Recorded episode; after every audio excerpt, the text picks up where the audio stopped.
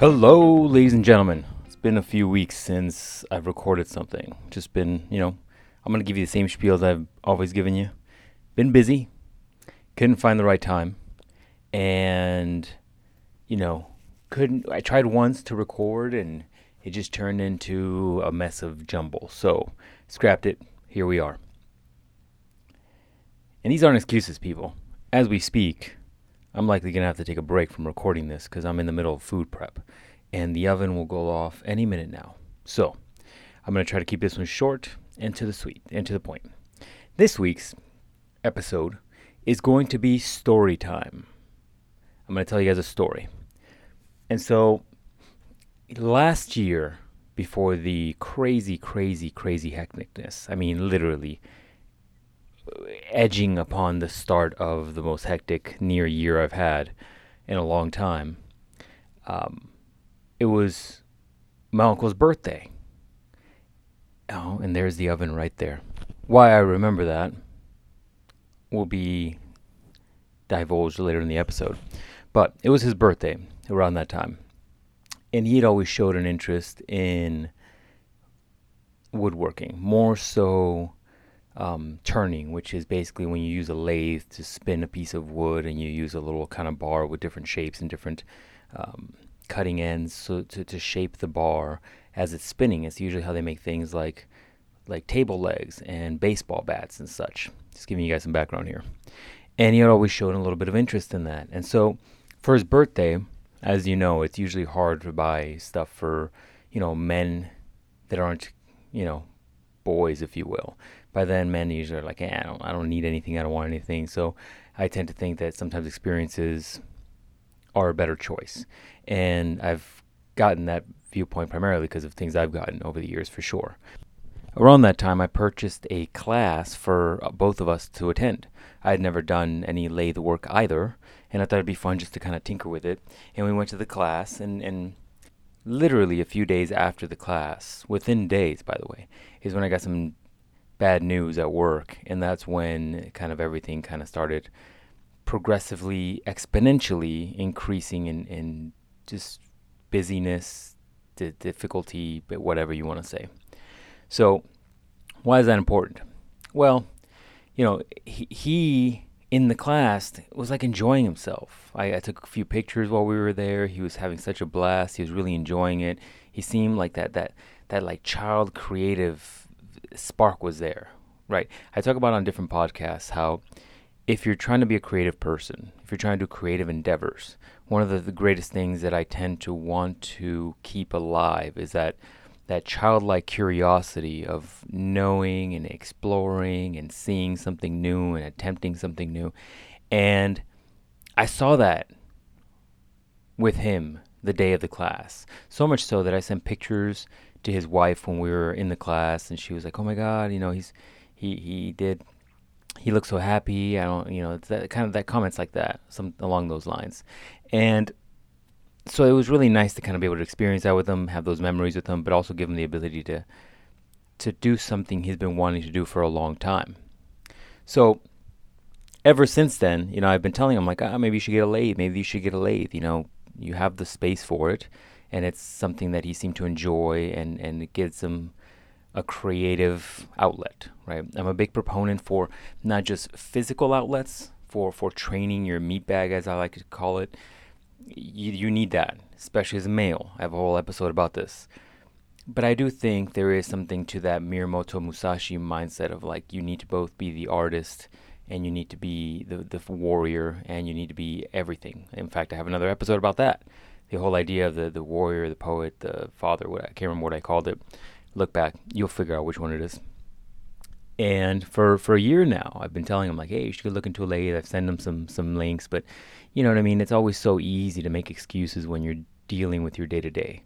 It's always so easy to just dismiss and push away and, and really look at things and dismiss them because you don't have the time or the money or or the, the, the motivation at the moment to do something. So after a while, I stopped kind of sending them links because I'm you know, I keep a track of all this stuff. I I'm, I do woodworking myself. I do woodworking. Is that the right way of saying it? Anyways, I'm a woodworker myself. I have a ton of tools. I'm constantly looking at tools. So I have like search engine notifications on different apps. You know, the Craigslist, the, the OfferUps, the the Facebook Marketplace, and I keep an eye on these things. And after a while, like I stopped sending them to him because it, it seemed like he was hesitant to even move things along. So I said, "All right, cool." And you know, a year passes now, and we're we're like looking into another year, and I came across a really nice lathe, which is for those that don't know, it's the machine that you use to to you know turn wood. And it's it had a great capacity. It was a really large lathe, which is what you want because then you have the ability to do larger objects. You know, baseball bats require a larger lathe. You can't just do a little tiny lathe that you would make like a, a handle for a, a pot and pan. You would need a larger lathe to be able to do a baseball bat because you need that length, right? So I came across a really good deal and I reached out to the guy and, and I kid you not, it was like within days of his birthday and I was still trying to figure out like, eh, maybe you'd take him out, and do something fun. And I reached out to this guy. This guy was kind of a, um, a, woodworking kind of artist kind of guy, and he was just you know tinkering with new hobbies. Now he had a boat or something. He was trying to get up and running, and he was trying to get rid of a lot of his woodworking stuff. And so I talked to him a little bit, and, and honestly, I got a hell of a deal for it. Uh, I'm not going to tell you what I paid for it because you'll still judge me. But for that machine, for that brand, for everything that came with it, it was a hell of a deal. It was a hell of a deal to the point where, like, even if I didn't buy, if I bought it and I kept it and I sold it or whatever, like, I could have still made a profit on it. But I digress. I bought it for the sole purpose of giving it to him You know, this is something that was important for me to do primarily because I tend to find that men are stoic in nature, especially when they get into their older ages. They're stoic, they're internal they internalize everything. They're they suffer in silence. And I'm not going to tell you that that's what men all men are like, and I'm not going to tell you that my uncle is suffering, but that is just an example of what I feel like men tend to do. Men internalize everything and they don't externalize it, which females are very good at doing, which is probably why they have a better mental state at times. But because men, men internalize it, you see just more stoic, serious men, especially in their older ages. And I think it's very important to keep that childlike whimsy and the childlike curiosity for life and the passion for learning new things and trying new things. And that's exactly what his wife pointed out to me when we took this class and, and what she saw in those pictures. And for me, it was a perfect storm. I, I saw a piece of equipment that worked great. It was a hell of a deal. I mean, for what I paid for that, keep in mind, it's a very big name brand lathe. For what I paid for it, I would have been I would not have been able to get a smaller version of that, which is the pots and pans size lathe. So I got a hell of a deal on it, and it just worked out perfectly. And so um, we were scheduled to I was scheduled to go to his house, maybe have some dinner or something, and I went over and you know I, I was he you know greeted me like normal, it was good, good normal conversation, and then um, he opened the garage because he's going to show me something, and I was like, oh well, here let me show you something in the trunk. And then I kind of like opened it up to him, and I was like, he's like surprise, and he, I don't think he necessarily like it clicked right away, like he was just like, oh, you bought a lathe, and I was like, I did, and I was like, happy birthday, and then he, I think at some, uh, it took a while, like right, like we were unloading it, and I think he was processing it first, and then after a while, like when we started putting it together, because that thing was not going to fit in my car in one piece, I would need a truck. Um, as we were putting it together, you started I started seeing like, like that whimsy come back out. I started seeing like that that excitement. And he started like looking at it and started like taking it into consideration, like what he could do and his mind. I could see him like thinking in his head, like working about like the things he could do and the excitement that came with it.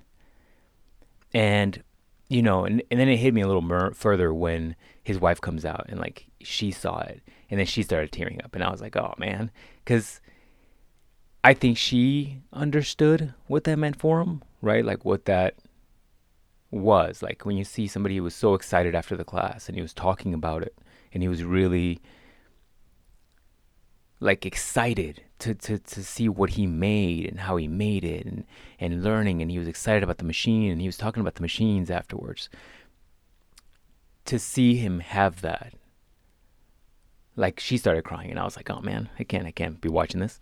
Um, so ultimately it was a good experience and i hope that he really does take these next few months to organize his garage and, and start really tinkering and, and playing with it right despite what you have going on in your life, and this is so hypocritical for me to say right now in this point in my life, but I'm going to say it anyways.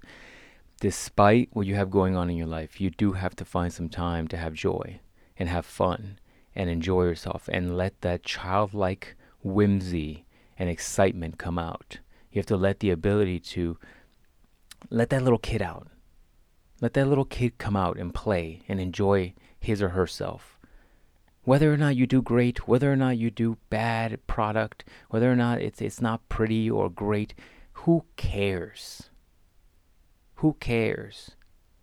At the end of your life, whenever you sit there and, and look at the things you've done, yes, there'll be times where you look at things and say, ah, I wish that would have been worked out. But for the most part, I find that most people look at things and say, ah, I'm glad I tried it.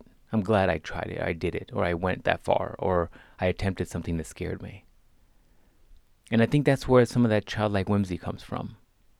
It's not just about learning something that you've been wanting to learn, it's, it's about going for it. Because there, there are times in life where the fear of something prevents us from going and trying something out.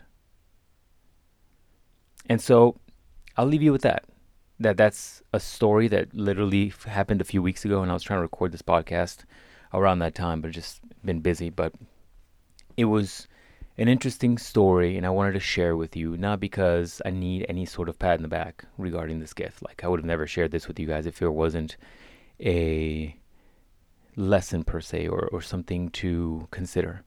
Um, but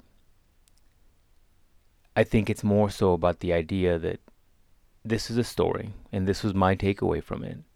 And I will also urge you folks to think about times where you can do nice things for people, because I think that is also far more rewarding than going on Amazon and buying yourself something because you're feeling a little frustrated or, or angry or, or depressed or whatever the feeling is.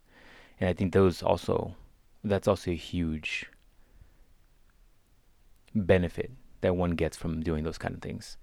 So I hope you take a couple minutes to think about this week's podcast, what I just told you, my story, and get a little little thought on it. Give yourself a little perspective, a little concept of what I'm trying to